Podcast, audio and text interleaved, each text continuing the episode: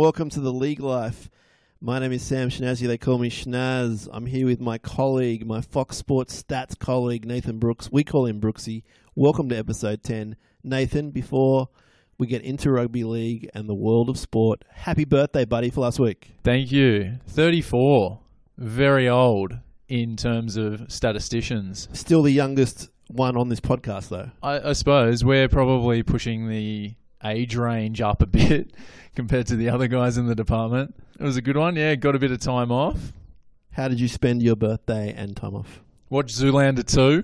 Okay. Yeah, it wasn't the best, but um, there was still some good jokes in there. But uh, I think it's one for the DVD collection rather than going to see at the movies, schnaz. Basically, dinner and a movie. Didn't go out and have a big one on the weekend. Just kept it kept it low key. Had to work over the weekend with a bit of NRL and NBL commitments. So, yeah, it was a nice way to spend the thirty fourth birthday. And your beloved Illawarra Hawks are in to the grand final, I believe. No, no, oh, they've Oh, got hang on. they won I've game two. They won game two of the semis. I was down there for the game on Sunday, which was great. Great atmosphere. A very good game between Perth and Illawarra, two of the top teams in the league. Obviously, two v three. They've forced a game three over in Perth this Friday night, so should be a good one. Would be great for the region if they got into the grand final. All right. Well, we've all got our fingers crossed for you and all the Hawks fans out there listening to the League Life. We're here for rugby league, our bread and butter. We are probably within a week of the NRL starting. It has come around pretty quick. It was a busy week. There was so much on and off the field. It was just it was chockers. It feels like we're there already, doesn't it? Yeah, but I want to give a shout out to someone first up, Schnaz, before we start going and delving into the rugby league from the week. Jaynie Seal, you probably know her on the weather in Channel 9 and other ads. She started following us on numerous accounts on Instagram and Twitter, both our personal and the league life. So, Jaynie, thank you very much. Hasn't Mr. and Mrs. Seal raised a lovely lady, you know? Mr. Seal and Heidi Klum. It's, it's, it's brilliant. It's great to see people like that following us. And, Jaynie, thank you very much. She seems very personable, and we appreciate her following us. Are you a big fan, Schnaz? Yeah, I was pretty excited. She started following Sam Schnazzy. if you've got the choice of Jaynie Seal and Tim Bailey, come on. Yeah, well, Like it's, it's Jaynie every day of the week. let's not bring Jaynie down here. I mean, Have you seen Tim Bailey recently? He looks like Ellen DeGeneres. He's got his hair slicked up. He's in a little suit. He's not that tall, and you know, I, I think he's uh, emulating Ellen's style. That's all I can say. I want to see him dance before I decide Get on the coffee table in so we Yeah. can do the shimmy across Yeah. at around five fifty eight. We yeah, are endeavouring to find out which NRL team Jaynie goes for, and hopefully we'll be able to tell you on the next podcast. So stay tuned. I got a feeling she's a Sharks fan. really. Got to hope. One more membership that could get you up to the ten thousand mark, Schnaz. Who No knows? premiership too, huh? Hey, here we go. So Brookesy, we're going to start the news section off with something kind of serious, which has had a light-hearted twist this week. Matt Lodge, West Tigers prop forward. He's not a stranger to a headline, and he got into a lot of trouble in America, as most of our listeners would have known. And he's come back to Australia, and it's party time. I saw the video and it was posted, I think, late last year on his brother's Facebook account. And it was basically his mates and a couple of people you know, Schnaz, quite well, um, celebrating his return to Australia. Um, they were having a few drinks and enjoying it. Look, I, I think it's something that league fans again we talked about it with the Mitchell Pearce saga that you know there's mobile phones everywhere now and this is another thing that's come up where someone's filmed it they've posted it on Facebook it's his brother in this circumstance and it's shown everyone that really there's not much remorse into in terms of what he's done over in the states like you look at the reports and it's not it doesn't paint him in a good picture and I thought he should have taken a more. Remember Anchorman, where Brick Tamland killed a guy with a trident, and obviously Ron Burgundy told him to lay low a bit. That's the sort of approach I thought Matt should have taken when he came back to Australia. And look, two months later, it's out. It's possibly going to be used against him in the lawsuit over in the States. And mm. It's it's not a very good situation for him. Even though they thought it was a jovial time, and it's good to have their brother and mate back in Australia. The other people in the photo we recognise were Andrew and David Fifita, smiling like we always love them smiling. I think I saw Andrew do an incorrect play the ball in the video as well. So the NRL's on top of that. So look out for that round one, Andrew. Interesting to see what happens to Matt Lodge, but uh, yeah, hopefully he can lay low, as you say. I think it'd be best for all concerned. Yeah, exactly. And I think that's all we can really say, Schnaz. Like it's, uh, you know, at the end of the day, it's been posted. It was a, a show of affection from his brother, but obviously it's not painting him in a good light. Now, someone else who has been laying low, but may or may not have been kidnapped, is Jamal Idris, former NRL player. A failed kidnapping attempt whilst on a Contiki tour in Vietnam. That's a wild trip. I feel sorry for him and, and his mum. Like his mum was posting online to the Contiki Facebook page, like trying to trying to find out more information. Who in their right mind would try and kidnap Jamal Idris? No, I don't. I don't know. It sounded like he got, he got um, away from the pack, the group that were touring through one of the towns, and um, you know, you never know. Sometimes you turn down the wrong alley, and Sure. you might come across that. But you know, he only had 25 tackle busts last year, Schnaz. So I'm guessing he chalked up a few, um, getting away from the potential kidnappers there. So who knows? That form could lead him to an NRL contract in the next few weeks. He may or may not be a candidate for the NRL bunker. Now, the bunker is the new refereeing system that we're going to uh, see from round one onwards, based on the American systems in all the sports that we love, like the NFL and the. NBA. Yeah, it works NBA, really well yeah. in the NBA. It does delay the game a bit, but they do generally get the right outcome. So, based in Redfern, we've got two refereeing officials who are going to do every match every week all year long, and that is former player Luke Patten, who has video refereeing experience, and Bernard Sutton. So, what are your thoughts on having the same guys every every game? Look, I think you would want a really well stocked bunker, firstly. I think you would be asking for an espresso machine or something like that to be located there because you're going to chalk up some hours. But I understand the whole consistency thing. They want to get the same people in there adjudicating the same, I guess, or making the same decisions over the course of the season. But I'll tell you what, they're going to be watching a lot of different scenarios. And let's say something happens in round one and happens in round 24. It doesn't matter whether it's the same people or different people.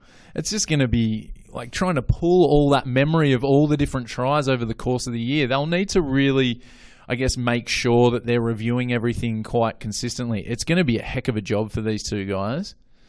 I'd love to know the process behind how they were picked. There's probably what forty or fifty guys who are employed as referees, refereeing officials. Yeah. Uh, I'd love to know how that happened and why they chose those two. Obviously, they've gone for referee and former player. You'd think there would be more people around that would uh, be able to assist them. I hope that's the case. So they've got probably four to six other officials coming in and out throughout the season, giving them water, giving them some food. You know, is it going to be some sort of like panic room Jodie Foster situation in there, or do you reckon they'll be released? There will be a third referee, as they say, because if one of them gets food poisoning or whatever, or you know what I mean, like there has to be a backup person. Yeah, exactly. and I'm sure that person's uh, well trained. But it's going to be fascinating to see what happens. I, I think I'm on board, Brookesy. I think I want it. I want a bunker system 'cause I'm not happy with the refereeing situation and, and the level of accuracy. So I want that other official overseeing it all. Not a real stickler about how long it takes. I don't really believe that the game's going to be ruined because the game's stopping and starting, all that kind of rubbish that people go on with. But you'd want to hope they get it right. There's a lot of money invested. Yeah, two million dollars a year, I think it is, uh, from the James Hooper interview on Fox Sports News, and it, I think this year they'll be looking to work out those intricacies that they they'll need to take on in 2017, because I, I, I see it that they'll probably will make some mistakes early on. I don't think it's going to be 100% this year, and you know what, they might need to make it a four person thing. You know, maybe there's there's four people and three of them are there at any one time. You know, not just have the same two people at every game. There'd have to be a Tony Archer like person, a superior over them. You would think, kind of saying, "No, no, it's that's the wrong thing." Because in round three, in this exact situation, you went the other way. But now Yeah. in round twenty six, Exactly. because, as you say, a lot of tries are going to be allowed and disallowed in that time Yeah. over the season, That will have And they- similar sort of. and they have to be accurate. Like scenario. that's what it's all about. They Yeah. have to have that same consistency. So it's going to be pretty cool to watch. Yeah. Yeah. Let's give it a go. Let's see how it goes. Now, someone who has been watching rugby league of late and wants to watch some more, I'm not even going to call him a former bad boy because I still got to believe he's a bad boy. Yeah. The epitome of the NRL bad boy. John Hopoate, Manly icon. Manly SG ball coach? I think there's a bit of a question mark on that, isn't there? So he was employed by Manly as the SG ball coach, and they didn't run it by too many people, it seems, because the NRL have come in and said, We don't like that. We don't like how it sounds. We don't like the fit. And there's some toing and froing about what's going to happen there. And Hopper this week has come out in the media and has told everyone that he's a good guy and he's got 10 kids. I didn't know that. 10 kids. That's a lot of kids, Brookesy. It- I've got one little one. It's a bit above the 2.4 average that the ABS suggest. If he's not registered, he's not registered. I think that's the problem with the New South Wales Rugby League. That's that he's not issue. a registered coach. I, well, I believe so. It's And not. It's not about how it looks and his reputation and on and off the field. I think that's another part of it, but you've got to when you consider uh, having someone that's looking after young talent, that there's got to be a few boxes that need to be ticked. If there's other official reasons why he shouldn't be in there, then it's a no-brainer. Manly have to pull him out of that role. And look, I'd probably be putting someone in that has had that pedigree in terms of coaching, especially when you've got SG Ball's 18s. Like you, this is the step before Holden Cup, and this is where people have been talking about it in the news recently about whether we should or shouldn't have Holden Cup. But you can't argue with the fact that a lot of the NRL players these days are coming through that system. Yeah. You want to have someone, and we're having these problems, and you want to have someone there that's obviously drilling into them really good role models on and off the field. And Hopper doesn't have that pedigree. Re- here, here's a stat for you, Schnaz. Yeah. He has a record 45 weeks suspension of any. That's the most out of any player in, In- in total? Yeah, yeah. I always think about the Keith Galloway Yeah. head high. Like that was just one of the worst, most violent things you see on the field. I reckon second worst, the North Queensland. I think it was when he was with the West Tigers, where he was uh, pointing to the guys to tell them where he was going to stand, but using their body parts to suggest that. That wasn't so violent. yeah, oh, it depends. It depends. A violent act. Off the field, Brookesy, he does have a, a list of uh, a list of issues, whether they're criminal or not.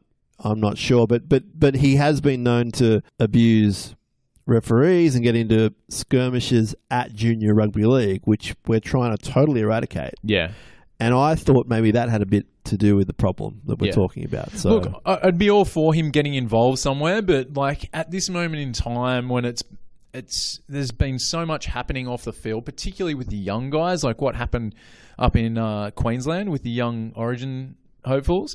Like you want to instill someone that's got that clean record to be out because then the then the players are going to be going to be respecting these guys, the guys that are leading them. You see Hopper around on TV and and doing cameos here and there, and you sort of he seems pretty jovial. He doesn't seem like an authority figure. And look, I think at the end of the day, they got to they got to make the decision whether to cut him or not. to me, he seems like a guy who probably deep down isn't a bad man. He's got 10 kids. I believe he's very religious.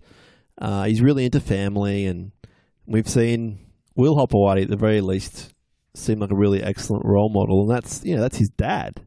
So, but going from that to his whole list of past problems, I'm not saying that you shouldn't be given a chance and that kind of thing, but it's I think they could probably find a more appropriate SG ball coach. Now, the last bit of news, Brookesy, which I know you're fascinated by, Yes, I'm always fascinated about news. Joseph. Oh. Tapine. Tapane, yes. Now, what a story that's become. The Knights have finally tapped out. It's been good. It's been a great ride. It's been a soap opera. They lost to Canberra. Like there was there was rumors floating on Twitter that they were playing for Joseph Tapine for 2016 in the trial, which we will touch on.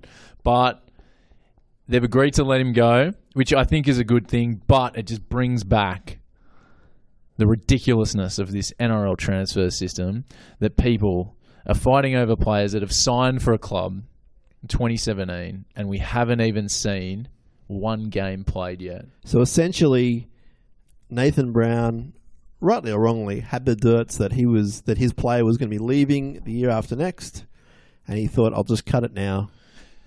Yeah, and, you- and give someone else a chance. And So he wasn't named. It well, we mentioned last week he wasn't in the team photo. That was a good indication that he probably wasn't going to be playing much this year. Then he wasn't named in the first grade squad to play Canberra, and then he wasn't. He was he was named on the bench in the New South Wales Cup trial, but didn't come on the field. So there's a few indicators to suggest that you're probably not going to be getting a run this year. do you I think, Do you think Brownie held that over him? Look, mate, if you leave, you're not going to be in the team photo. Yeah, I think that was the that might have been the straw. He might have the last straw. Like he would have He's out probably of got here. a really nice haircut for team photo day. The boys are like, "Oh, Joseph, sorry, mate, we've got no chair for you." And he's like, "I'll just stand in the far corner, but no, keep walking." The right things come of it. I don't know with Brownie, like the way that he handled it was probably in terms of a workplace scenario. It probably wasn't the best way to deal with it. He's trying to make a statement though to other players. Yeah, but at the end of the day, like I guess making a statement with a club and affecting someone's employment, uh, two different things. And to tell him that he wasn't going to be able, he was he wasn't even training with the club, Schnaz. He was training by himself. That's a pretty good indication too. Yeah, exactly. Yeah. And I really feel for him. I hope that he now gets to be able to play some games with Canberra. Puts this in the past. So he's signed with Canberra. No, now. it's still in the process. Right. He's been released. Obviously, the Knights have gone, look, we're going to give you an opportunity to play elsewhere. They tried to get a deal with the Roosters. They tried to get a deal with Canberra, but there wasn't anything in return for them. So now they've just gone to the stage where it's like, look, we're going to release you from your contract for 2016. You obviously signed for 2017 with Canberra. And now, look, uh, you've got an opportunity to either sign with Canberra for the remainder of the season or go to another club or play with another team. Mullen loose ball, throws up. And uh, uh, not the best of passes, but it may well set up a try for Gagai. Have a look at him. Dane Gagai. Burrow. Oh, he gets over. He may have lost that. No. Dane Gagai goes over for the try. Brookesy, we cannot deny it anymore. Rugby league is back. We are watching games. Games are being televised. Three teams from the NRL, three of the better teams from last year. Top three, There if you you want to say that, Schnaz. There you go. I'll hand that one to you. Thank you, sir. Made the trip to England to play in the World Club Series. They had a pretty good success rate over the weekend. yeah, not too shabby. Three for three. All three Australian teams won. Yep. They won convincingly. Thanks to your good stats work, I know that they won over three matches 118 to 28, if we want to put it that way. Yeah, it was it was quite comprehensive. All three games. Now, let's point out that the Super League is what, three rounds old at least? Yeah, that was the third week back for the Super League clubs. And for the NRL teams, they've had some of them have played Auckland Nines, maybe a trial before that, but it's their first real hit out and playing extended periods of time. They're not playing like a trial coming on off the field too much. So it's a very, very impressive effort from all three clubs. I guess it does bring up that question about the divide between the NRL and the Super League. I wouldn't have thought it was that vast in the scoreline I'm seeing here. It, It is. doesn't. Does it really matter though? Like, I I saw people. I heard people over the weekend going, "Oh, there's such a divide and whatnot." Mm. But when Australia play England, the best of that competition fire up to play us. Like, it doesn't really matter. Does it really affect what happens? It doesn't affect what happens. It's a very good point, but it still stands that I mean, no one's really. I wouldn't have thought anyone's going, "Hey, the Super League's better than the NRL," but it's an interesting a yardstick in terms of where we are at club level, I guess. at the moment. yeah. I mean, maybe if they were to play it in twenty weeks, it might be closer or it might be worse. I got no idea, but I think it's a great advertisement for the NRL. Like you've got players going over to England or going to France to play rugby league, but you can clearly see that you're playing the top line rugby league if you're staying in the NRL. Like you saw some players like Dominique Peyroux and Joel Moon playing over there, um, Luke Walsh. You know that that was an that was an opportunity for them to, to play well and potentially get a contract back in Australia. I don't know; they might like it over there, but it's I, I see it as potential for for players to shine and potentially represent their countries, whether it be France, England. I think Australia, it's, it's going to be it'll be locked in year after year. I'd say, uh, if if not getting bigger, maybe over the years.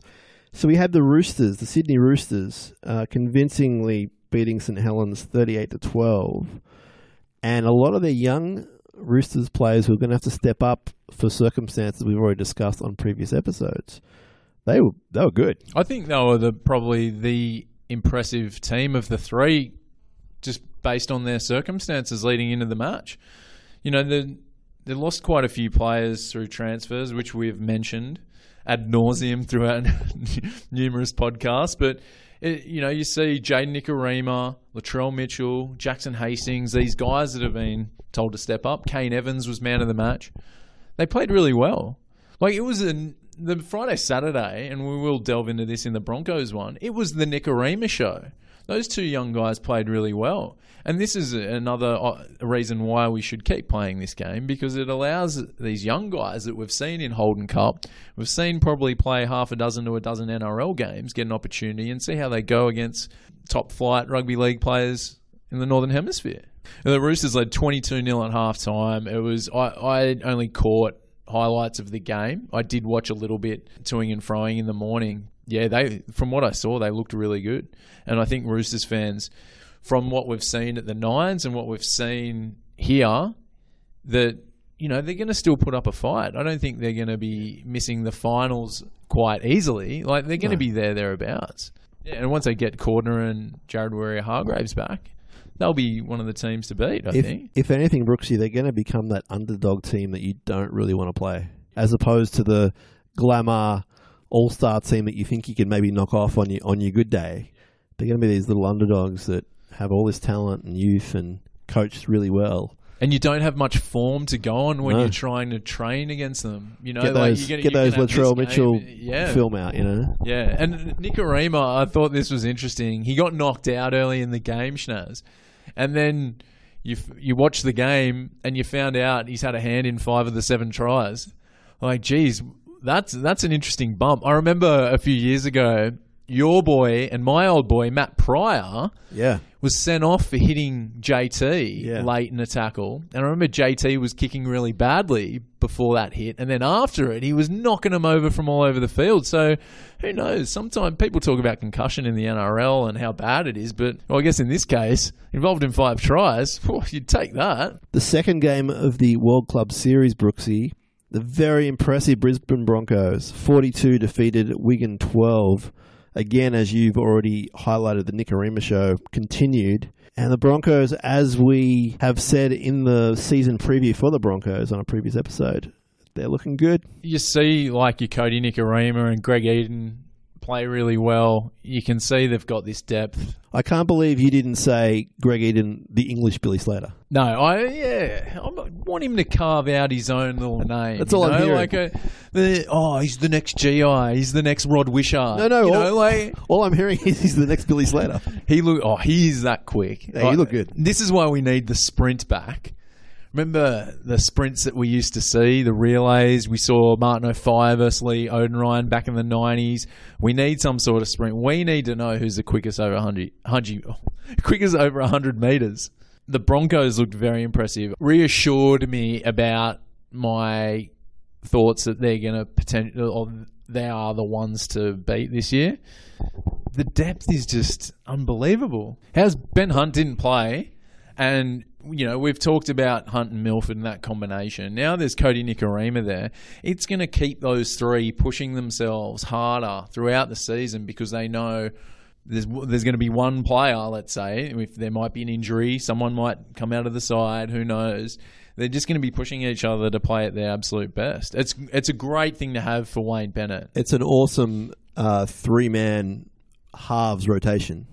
And Yeah. Kodi could play hooker as well, I'm sure, back up Andrew McCullough. throughout the game they were crossing to Wayne Bennett up in the stands and he just looks so relaxed. Like yes, he he doesn't show much emotion, but I think he knows what he's got here. I know he he he is a coach and he will be pushing them, but I think he knows that this team's uh, not so much going to run itself, but there's so much talent and it's not just limited to the starting 13.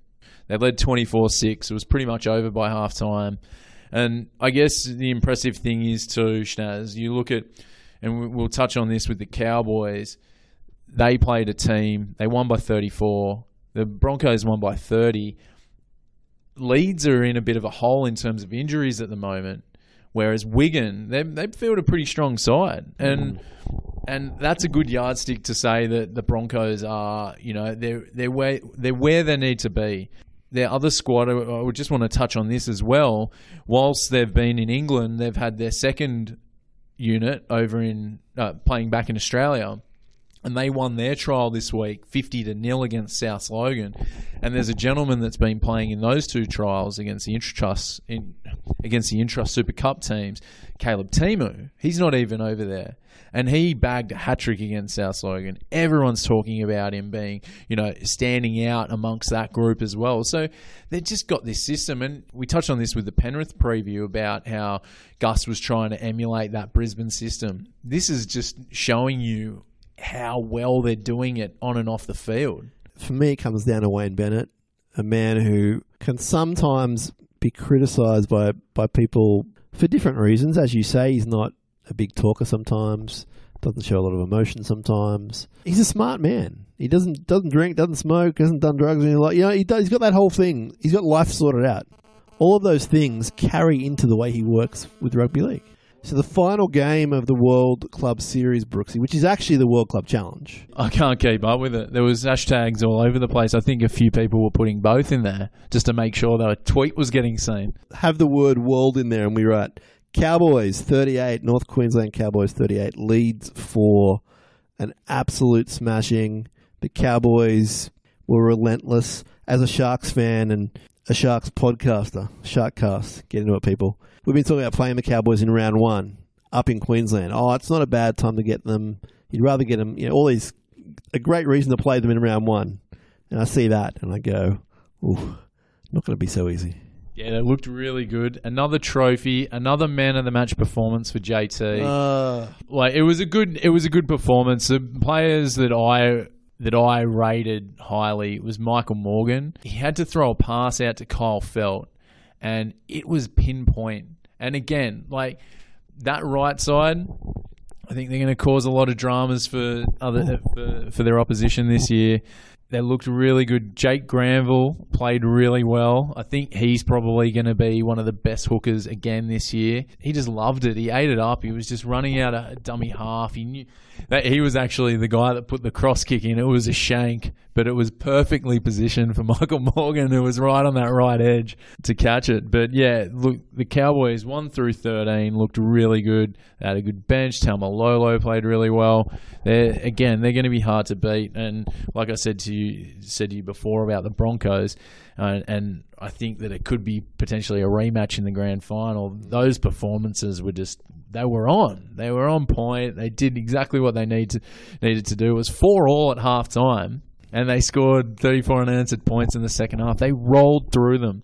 They pretty much won everything except for the fist fight. Mitchy Garbutt, Planted one on James Tamou, and it was a, it was a little scuffle between him and Keithy Galloway. yeah, it wasn't out of the blue, so to speak. This blue, there was a little bit of slapping and pushing. He clocked in one. It was a, it was a fair him. jab, but yeah, He only got only got two weeks. but rightfully so. He was sent off, and that's uh, different different rules, different strokes for different folk. Schnaz. It's not a good look, It, it- they've got to get rid of it. unless you're a fan, a fan of the NHL, which I personally am. So It- It's funny because like we're talking about it, and I'm like, oh, it was a good hit, you know, got him, you know, like describing it to you, and that's what many league fans would be doing. But you know, and then I just went, you know, they got to get rid of it. They do have to get rid of it. And there was a lot. I saw some, you know, he was second marker. It was like he came around and sort of blindsided him, but. Some interesting news that came out today, Schnaz, about Lockie Coote. Can't believe it. Yeah, it looks like the the manager's come out and said he's unlikely to re-sign in 2017 because of the, the salary cap restrictions. It was on the back of the fact that eight of them are going to be off contract this year,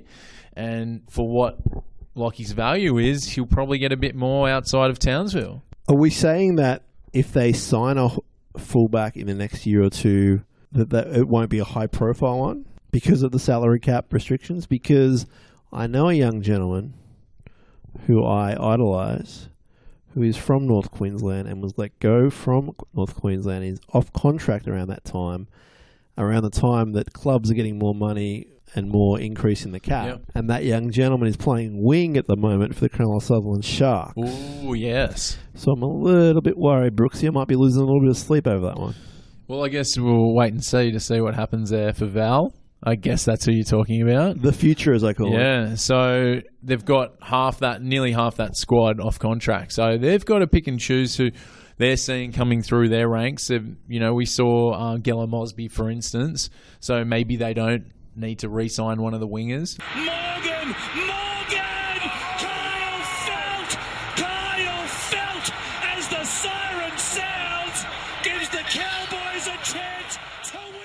Brookesy, it wasn't just about the overseas action.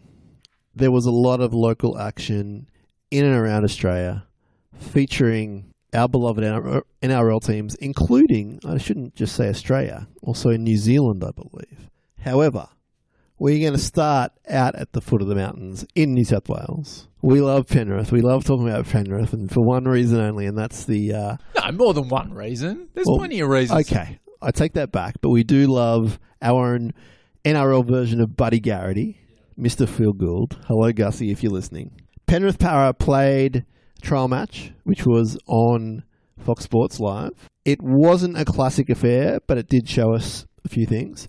It showed a great improvement in Parramatta from last season, and their new recruits, including Kieran Foran, had a strong game. Yeah, the halves combo worked well. I Yeah. think that was the main thing. Corey we Norman. hadn't seen them both play together, you know, on TV. And this was an opportunity. It was on Fox. And yeah, I think Foran and Norman combined well. It was a wet night. It's a nice ring to it. Foreman and Noran. Foran and Norman. That's a ring to it, right? Yeah, this could be their own little, um, as we mentioned with the Penrith side, having their little law firms. Foran and Norman. Yeah, that could be, that, My- could, that my- could work in the CBD of Parramatta. My house burned down. I think it's suspicious. I'm going to go see Foran and Norman. Your number plates got stolen and you're racking up fines? Go see Foran and Norman. That's a little in joke, except for the people who listen to our previous podcast, which we encourage you to do on iTunes and SoundCloud. Penrith uh, lost the match, twenty-two to eight. It was a trial match. They're hard to gauge, but there was a difference between the two teams. And Parramatta fans who are expecting a lot this year, given what they've purchased, they'll be happy with that hit out. You, off the back of the nines, you want to see him performing well in the 13 aside form. They had a draw with the Titans out at Alice Springs, and they've beaten Penrith out at Pepper. So it's good form leading into the season. As we mentioned last episode, their first two games are against the Broncos and Cowboys at home, so can't get much tougher than that. So look, I think they're going to have a bit of confidence heading into that. If they can get one, if they're one and one after that, I think I think Brad Arthur's got to be stoked. If they're two and zero, who knows? Ticker tape parade down um, Chapel Street, maybe. Yeah, maybe. Our very recent news, Brookesy, is that Matt Moylan uh, was injured at training. They don't think he's going to be ruled out for week one, but he is going to miss a bit of training. So Penrith fans will be hoping to have their strongest possible team in week one, which is approaching very quickly, as we keep telling you all, and as you all know. But Penrith might need to lift a little bit from their trial form. I think so. Like they've, I think they've been trying to work some combinations uh, and see some of the younger players as well. They they have done quite a bit of recruitment over the past few years, and you could see last year. Obviously, we did get to see a lot of those players through all the injuries. Uh, League Life correspondent Nath McGuire was out there for us. He said that there was some young players that played really well. Isaah Yeo, Waqa Blake, and also James Fisher Harris. He's he reckons he might be someone that could be in the top 17 throughout the season. Big big lump of a lad that can play up front or in the back row. So I think they've got a score. I think they're going to like they've got the Raiders round one in Canberra. So I think they'll be ready for that. I think that that's going to be a sneaky good game. That's I think the the early the three o'clock game on Saturday. So it's just a trial match. It was wet. The conditions weren't suited. What from what I saw, I like Bryce Cartwright. He came on and played really well. Oh, yeah. I think he's going to step up this year. I can see him being a, a, a, a real big force. He led the NRL in offloads last year. You saw some of the ridiculous plays he was setting up for the Panthers in the nines. Look, I think he's he's definitely the future out there. Brookesy, let me tell you how I spent my Saturday night. Can you do that on the podcast, Naz? I sure can, Okay, buddy. cool. All right, just checking, just checking. You know, we've got we've got some young fans out there. Anyway, I loaded up my Apple Mac. oh, this sounds like a cracker. Sorry, mate. I went to westtigers.com.au and I hit play and I got to watch West Tigers be my beloved Cronulla Sutherland Sharks. And then you know what I did, Brookesy? I put that stream up onto my big 100,000 inch TV. So I sat back in my lounge and watched the live trial match. Congratulations to the West Tigers for getting the technology to doing to do such a good job. The Bulldogs didn't have such a good uh, time doing so. They had a few technical issues. They had Anthony Maroon calling the game, and it was great, man. I got to watch the Sharks. Maybe the train line at Belmore was running over the cables or something every every five minutes. It might have been. I noticed the Raiders, the Raiders v Knights stream was working pretty good. So, as we've discussed in previous podcasts, an excellent, innovative idea to have such streaming. But let's get to the result, Schnaz. Another draw for the Sharkies. Undefeated in trials. How good's that? It's interesting. Uh, Brookesy, uh, like all trial matches, players come on and off the field. It actually suited the performance of both teams. They were both as good as each other. They both had highs and lows, and it was an entertaining game. Uh, the tries both teams scored were pretty attractive, actually. I cannot tell you, though, who is going to play fullback for the Cronulla Sutherland Sharks. I've got a feeling I know who's going to play there. I was hearing mixed reports the whole weekend how good Jack Bird was, and he was he cost them the game and all this stuff. I'm like, someone that actually- someone that- me is that a good That's actually true. representation of how? That's what happened. yeah. Okay. Fair enough. he was not as good as in the first trial he played at fullback. He still had some, some good moments. He did have a howler where he let a try be scored. And the very last second of the game, when he was moved to centre, all he had to do was catch and pass, and he didn't, and basically lost the game in that moment, so to speak. But Ben Barba came on in the 41st minute and was really, really good. He made a line break. He almost set up a try. He was solid. And I really think that as a Sharks member, I, I, feel like Barba has to be given first shot, the form they're in. It'll be very, very fascinating to see what happens. But I do think that Jack Bird will move to the centres and either Leutele or Beale will miss out. Barba and Valentine Holmes will share the wing fullback positions. West Tigers were really good. They looked they looked a lot better than previous seasons. I heard James Tedesco looked very much the fullback that he did last year and more. Yep. Tedesco was great. Mitchell Moses actually looked really good as well. Very active. His kicking game looked like it improved. And there was a general improvement in the way they played the game, I thought. It wasn't so. You know how last year Jason Taylor had the shackles on a little bit? Again, only a trial match, but they were a lot more free flowing. I noticed that the goal kicking was pretty much the difference there. You got James Maloney knocked over all five, and the Tigers they only got three of six between their kickers. Yeah, Maloney is a very much sharp shooter that we've known him to be, and he, he looks amazing, actually. Yeah. And, and the Sharks lost Michael Gordon. They've picked up James Maloney. As far as goal kicking goes, it's probably a you know five percent improvement. And, and Gordon's a really great goal kicker. So They've got the draw, and Maloney's kicked every goal opportunity that he's mm-hmm. had. So Yeah. I think that was probably a big reason why he was brought into the club, having having you know needing a half, has the goal kicking ability. oh yeah, this could be we could be looking back or looking through the season and seeing this correlation between the Sharks winning by two and him kicking two more goals than the other team. Let's say. are you suggesting we're going to stop drawing? We're going to win? Well, I don't know. Like I, I put it out there to the fans, Schnaz. Hmm. There was a question we had on our Twitter account. Which is Will Shane Flanagan's master plan of getting 24 draws this season get the Sharkies into the finals? So yeah, the, our listeners had two options. Yeah, Flano's a boss, or nah, Flano's crazy. 65 percent went with Flano's a boss. Yes. So look, who knows? We could be installed for a record season from the Sharkies without a win and getting into the finals. Because with two buys, that's 28 points, Schnaz. That's that gets you into the finals most seasons. I told you which way I voted, didn't I? You said he's crazy, didn't you? Either way works. it's quite a funny way to finish your trials, having drawn twice and not lost or not won. But yeah, I think that it's a good start, and I think you we've seen through this trial that Tedesco's the main man at the Tigers, and eh, Tigers fans should be excited. Hopefully, he plays for the full season, and it looks like you guys with that competition battle again, which we're referring to, could be good for you guys out in the backs. The Raiders ran out 34 to 28 winners over the Knights. Our man Joseph Tapine was not there, as we've already discussed. The game did go on though. You watched it in depth. Give me a few thoughts. Yeah, so the Raiders won the Joseph Tapine Cup. It was a the first half was a demolition, thirty-four to six at the break. The Raiders led, and I couldn't help but think it wasn't just one player. It wasn't. It was. It was the whole squad playing well. Uh, they did put out a pretty strong side in the first half, and did take those players, or most of those players, off in the second half. BJ Leilua looked really good, and yes, he was playing his old club, but there was a move. He he made a forty meter run from dummy half to score a try, Schnaz.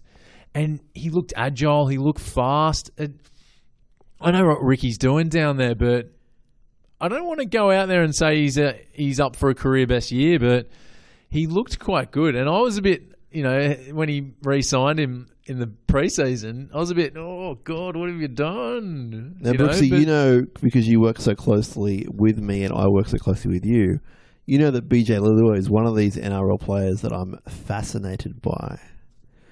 And I'm fascinated for our listeners, I'm fascinated by the potential they have versus sometimes what I see them do on the field. And BJ for me falls into that category. I'm happy to hear that he had a good trial match. I'm personally going to reserve judgment because I've seen the highs and I've seen the lows with BJ. Hmm. But have we all? Yes, but benefit of doubt, new year, off season.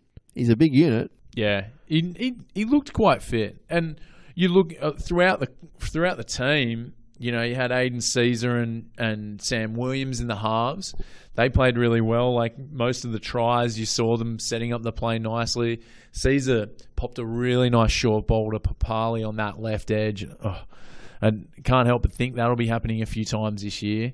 Uh, we also saw Josh Hodgson out of dummy half. He looked really good.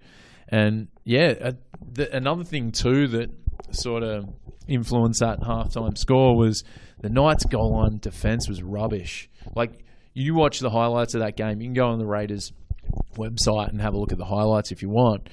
You just see them crashing over from like five, ten meters out, like uh, literally like a turnstile effect with the Knights' defense. And I was just, I was hoping that they didn't have their best 13 out there for that first half because it wasn't good. I think Brownie and the Knights going to be a work in progress. It's not going to happen straight away for them, and I imagine that defense might be growing in stature over the months coming.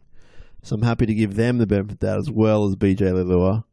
But Canberra, I think, are becoming very much a strong force for the eight. If they get enough wins at home, they're coming off a season where they They didn't win at home, did they? They had a, a very poor year at home. they won three year. games, which was Yeah. the least they've won since they came into the NRL. Yeah. So if they can double that at the least, which they should, Yeah. and then win some away games, they're going to be in the eight, and they've got a team now that is really strong in most facets, as as we discussed in the previews. Yeah. And And, my man Aidan Sezer, Yeah, he looked good. Good I- player. Yeah, I think he's I think he's in a good good situation this year. He's got a good pack. He's got good flashy backs. look, they've re-signed this week. They've re, I think as of today, they've re-signed Josh Hodgson. So they've locked down another contract, as we mentioned before. He was They've- so good last year. They've got a few two, three year contracts under their belt now. So Ricky's got the squad. I think, and as we mentioned, I think we can see that he's re signed. He's got this squad. They're, they've signed for the next two to three years. There's, I don't think there's really any excuses for the Raiders this year not to perform. They should be in the finals by their standards and from what they've done in terms of recruitment. The Knights came back in the second half, obviously held the Raiders to zero, scored a couple of tries. Brookesy, I mentioned earlier that I clicked on bulldogs.com.au to tune into the Bulldogs v Storm trial match from Belmore. Unfortunately, the stream didn't work. I thought I thought it might be a problem at my end, and I hopped on Twitter just to sort of see if there was any news about it. And I got to say, the Dogs admin and Twitter people were copying it left, right, and centre, mostly from Bulldogs fans who were hungry and ravenous for some for some sweet trial action. Yeah, so I'm not quite sure what happened there, but it's a shame it didn't work. I'm sure next time they'll be on top of things. But the Dogs had a pretty good outing. They won 20 to nil. It was marred by a very bizarre tackle attempt by David Klemmer, which I've only seen once, but it was silly enough for me to call it bizarre. They were naming it the torpedo schnaz. That's pretty apt. Yeah, he, he who was it that he launched himself at? Can you remember? No, but it could have been anyone, and it still Oh, would have done a oh, lot of damage. Yeah, it's, it didn't look good from what I saw, and So he's looking to miss two to three weeks, depending on what happens at the judiciary, which we'll find out. it looked like that Graham was injured during James Graham was injured during the game, and he left on crutches. But it looks like he'll be all right for for round one. But yeah, an impressive performance. There was no obviously Cameron Munster, who's still injured from the nines, and Billy Slater. So our boy, league life favourite Curtis Scott was at fullback. He got a, he got tested. He did um, have a few errors at the back, uh, but yeah, I think the Bulldogs are going to be happy with that. Only Cronk and Smith still played. So, look, uh, Storm haven't had a good run to start the season with injuries and, and two losses. Again, we're going to have to wait and see with that. I, I personally like the Storm. I think they they look good. Some of those individual efforts during the nines. They I think once the the round proper starts next week, it, they're going to all click and, and play well. I think they're the sort of club, Brookesy, that with Craig Bellamy at the helm and guys like my boy Cooper Cronk, Right, I think I think we've got HR on line one here, Schnaz. Wait, yeah, just uh, it's just a warning. Yep. just for all our listeners who Yeah. are not hanging out with us week in, week out, day in, day out, we have to tell them something very special happened late last week. Cooper Cronk was in our building, and our colleague Scotty Hogarth he alerted me to the fact that Mr. Cronk and his fellow players were in the house. Scotty and I very quickly went over to the kitchen, which has a nice view of the driveway. It's a it's a stalker's paradise, isn't it, Schnaz? Well, we'll get to that in a second. We'll get to that in a second. But we did see Cooper exit the uh, Tarago like van, Tarago like. and I got to say, I my heart fluttered a little bit. Oh God. Now, Brookesy, since then, and this is a true story, Brookesy, since then, and you'll know this, have you noticed the advertising, I'm going to say partitions, going up around the kitchen since then? So it's harder to look out down at the foyer and the entry. Particularly in the stats area, and I think that could be the tipping point. Was episode nine of the League Life. Yes. What I was saying, Brookesy, was with Craig Bellamy, Cooper Cronk, and those guys, as much as they would take the preseason seriously to an extent, for them the season starts in round one. They wouldn't even be playing at 60% of their efforts or attitude or strength in these matches. I think they'd be very cautious, to be honest. Yeah, they probably weren't even thinking about the Bulldogs having the Dragons in round one coming down there. You know, obviously that's going to be in the back of their mind. Are we doing that again? Yeah, we're doing Storm Dragons. And What a great way to segue to probably the most dominant performance of the weekend. The Dragons 46 defeating the Warriors 10 over in Nelson. Schnaz, I- was working at the time and I had the Dragons Twitter account up, and by God, they did a great job updating with us all those tries. They were so busy. updating all those tries online. Like they've got Facebook, they've got Instagram. Like great job. They the Dragons absolutely annihilated the Warriors, Schnaz. And I watched the vision of the tries, and they look good. As Larry David would say, pretty, pretty, Pretty, good. pretty good. Lisa Almau scored a great try. Oh, did he what? How good was it? What was better was the interview afterwards he did. With uh, Jason Nightingale. And then all of his team doing dances and funny things around him as he tried to speak. Oh, aren't they a happy squad? They're looking really good. They're, they've got obviously the Storm in round one. This is a great performance, but Dragons fans want that parlayed into a, a win in round one. That everyone was involved in tries. Dugan playing in the centres. He was involved in the first two tries. He's forming a nice little combination with Euan Aitken. I think that could probably be the centre wing position um, locked up there. In, that was obviously contentious. Kurt Mann played well at fullback. Widdop's goal kicking, like we talked about with James Maloney, is going to be important. He was slotting him over all day. I, I think the big thing here is the Warriors. Yeah. They fielded a pretty much full strength squad for that game, and and to to give up forty six points to the Dragons. The Dragons are pretty much their hoodoo team. They haven't they haven't won in a long time against the Dragons. They're particularly on the road. Didn't look good for the Warriors, and It's probably a bit of a reality check given that a bunch of experts, a bunch of podcasters really are talking up the Warriors, mainly due to the strength of their spine. yeah, But maybe it's not going to be as easy as that.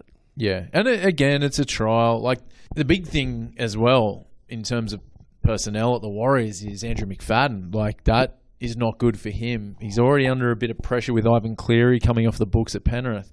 So who knows if anyone's putting those bets on first coach to be dumped? I think there might have been a bit of money put on McFadden over the weekend. Now, Brookesy, another team that did really well on the weekend and looked to be very much improved in 2016. The team you love to hate, the team I don't really like. Manly Warringah. 58 0 over over Intrust Super Cup champions Ipswich Jets. Schnaz, the funny thing about this match was it was 40 0 at halftime. And I know that area quite well. There's an RTA just across the road. And thank goodness it was 6 p.m. because people would have been going over there in their hundreds getting 40 0 number plates. Because that's what they did, obviously, after the Storm Grand Final.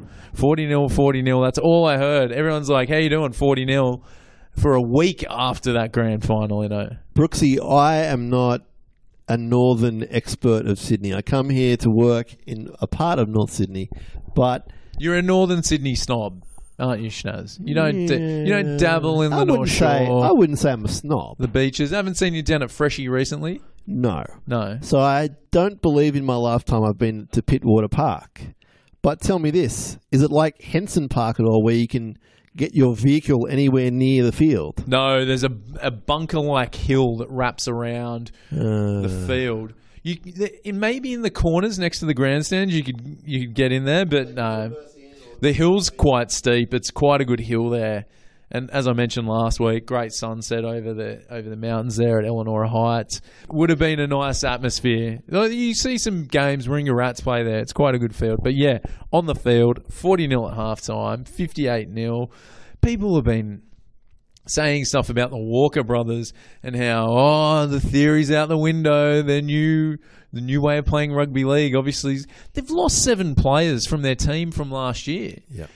One of which is playing at Manly, Matt Parcell, who was an absolute star. They basically had to get a new squad. Marmin Barba was actually playing rugby a couple of weeks ago, trying his hand at sevens, but he signed with them again for this year. So he's relatively come back into the team only a couple of weeks ago. So no matter who you play, to keep a team to nil is a great effort. To score 58 points is another great effort.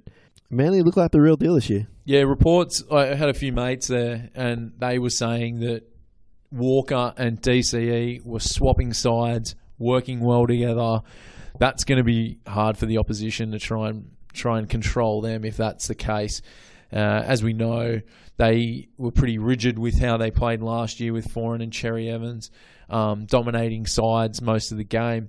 But yeah, it looked like it was interchanging throughout the game. I know that's what you can do in a trial, and it was against Ipswich, but it's an opportunity to work out and see if this could work. And 58 point win, well, yeah, I think everything that they've done's pretty much a positive there. But I guess a bad thing for the Eagles, a um, couple of injuries to come out of it. Uh, Brett Stewart, his dodgy hamstring, or well, the space in his leg that used to be where a hamstring was, got injured. Um, and Tommy Trbojevic, we mentioned in the in the Nines review that he hurt his ankle in the later games. He's done. He's tweaked that ankle again, so I don't know if he's going to be right for round one. So but all reports was positive. Our boy Brenton Lawrence got a try just before half time to make it 40 0. So who knows? I, I'm liking I'm liking what's happening. I think Manly fans have got to be pretty positive, even though it was Ipswich that they were playing. The last game of the trial round, Brookesy, the last trial round for the year before we get into the NRL season, which we cannot wait for. South Sydney Rabbitohs v the Gold Coast Titans. It was a close contest. Souths ran out 22 to 20 winners. You've highlighted Nathan Davis here. Tell me what's going on with Nathan Davis. He had another good game. And, Wow, and okay. I see this is the thing. I when I see someone, I like to follow their progress. I like to see how they go. And another friend that lives on the Gold Coast, our legal life correspondent from the Goldie, Stephen Bourne, and he was at the game. He's, he looked good. He's this big big lump of a lad out in the centres. They've they've been pretty. I think they're going to be they're going to have a few injuries out in the centres for round one. I think Hoffman and Nene McDonald are going to be unavailable, so we're going to get to see him against the Knights. And he did have another good game, and also Brian Kelly had a really good game in the centres. They were the two guys playing in that role against South. It looks like Big Nath's going to get a run in in round one. So I want you guys to watch him in round one and see how he goes because from what I've seen, I think he's he's got potential to hold down that spot for the season. It was the return for Sam Burgess. Now, the whole world loves Sam Burgess. Channel 9 love him. We love him. The whole world loves Sam Burgess. And he returned to the NRL. He looked pretty good from the highlights I saw. Yeah, he played 60 minutes. That's a good effort. He he bagged a try in the second half, and Schnaz, I just want to say something. This is something Steve, my friend, brought to my attention. After he didn't play the last 20 minutes, I think, of the game, or he didn't he didn't play most of the back end of the game, and after the match. He went over to the sideline and signed autographs for around 30 to 40 minutes continuously, hundreds of autographs. And I heard a few pundits on TV and on the radio talking about the trials and talking about should we have them. This is a prime example of why we need the trials. Everyone, you just mentioned big fans of Sam Burgess. He's just created another hundred big fans on the Gold Coast right now. And another funny thing that Steve was saying that there was pretty much more Rabbitohs fans and Titans fans at the game. And who knows? It could be because of the likes of Sam Burgess, because they've got these identities and they go out and take time after the game to sign autographs. In this day and age, sometimes you see teams won't even go over and kind of high five their fans, let alone sign autographs, take photos, whatever. I'm not saying that they necessarily should have to straight after a match. It's a big effort. But those that do, as you say, would reap the rewards in membership. And, and, and as we've often talked about, if you're a, a younger person, that can shape who you go for for the rest of your life. If you're, if, if you're a neutral fan and your parents taking you along to a game, you're not that interested, but then you get to meet this big giant of a man who is a you know worldwide rugby league superstar. That can that can change you right there and then. And then I heard everyone else talking about do we need the trials? It just made me upset because we need the trials. We need to. This has been great reviewing all the games, and obviously, you know, you've streamed a few, you commentated one. Yeah. I got to see as much as I could of the Dragons in between work, and yes, there's been a few injuries, but not too many in the scheme of things. Yeah, I'm really torn on the matter. I think it's great that a little kid gets to see these stars out in his local park and imagine being in Pittwater. You- You're a Pittwater resident and NRL team's playing. That's awesome. Club point of view, they're just purely worried about their players having a hit out and the about combinations and no injuries. So it is great. The streaming that has been allowed has been wonderful. We congratulate the NRL for doing that. The club's done a great job. It's good for fantasy players, and NRL fans, just and potential NRL fans. maybe I've changed my mind. Maybe it is a good thing to have trials. I think it's been. I think looking back over the nines, the World Club Series, and all the club trials, inner squad games, and training and whatnot. I, th- I think we've got through it fairly unscathed. There has been a few injuries, and to be honest, most of them have been training related. Yeah. Yeah, it's true. Like the big ones, like they obviously Manly and had had their injuries in the nines, but you know it's going to happen. The other thing, Brookesy, that can happen all the time is um, you could do you could have your best player. I'm touching wood right now. It's not my best player. Your best player could go down in the first minute of the first game. So it can happen at any point. Seguiaro, last tackle, John with a chip, ran into the back of Falloon, took the dive. That's not forward, I thought deliberately. And he's away. Surely they can't stop Zillman this time. He's got a big enough lead. He's into the straight at Flemington. And they're well Brookesy, it brings us to the end of another episode of the League Life, which I've had a very, very fun time recording. We are on iTunes. We are on SoundCloud. A search for the League Life NRL will find us very, very easily. On iTunes, you can subscribe, and then the episode is automatically updated and downloaded for you. If you are listening on iTunes, please write some reviews. Even if they're bad, we don't really care. We just want to know your feedback. We want you to get involved. Speaking of being involved, Brookesy, our punters have been very kind on our social media. Tell us about Twitter and Facebook, please. So on Twitter, we're at League Life NRL, and on Facebook, we are the League Life with Brookesy and Schnaz. We've started getting a bit funny with some of the posts, funny photos, like the one that was well received about Clint Eastwood and Wayne Bennett, the Gran Torino photo, sitting up in the stand during the World Club Series. We want you guys to be involved with that. Send us some of the photos as well. We'll retweet them or share them on our Facebook page, as Wezza did last week with the Beats by Cray. So All right, guys, thanks for listening to League Life episode 10. We've had a great time doing it. it's next week. NRL begins. It's all happening. We're finally here. It's all happening. I didn't think we'd ever get here, Schnaz. Our followers on social media will know exactly what we're up to, so stay tuned to that. My name is Schnaz. I'll see you, see you later. Marcus, bye for now.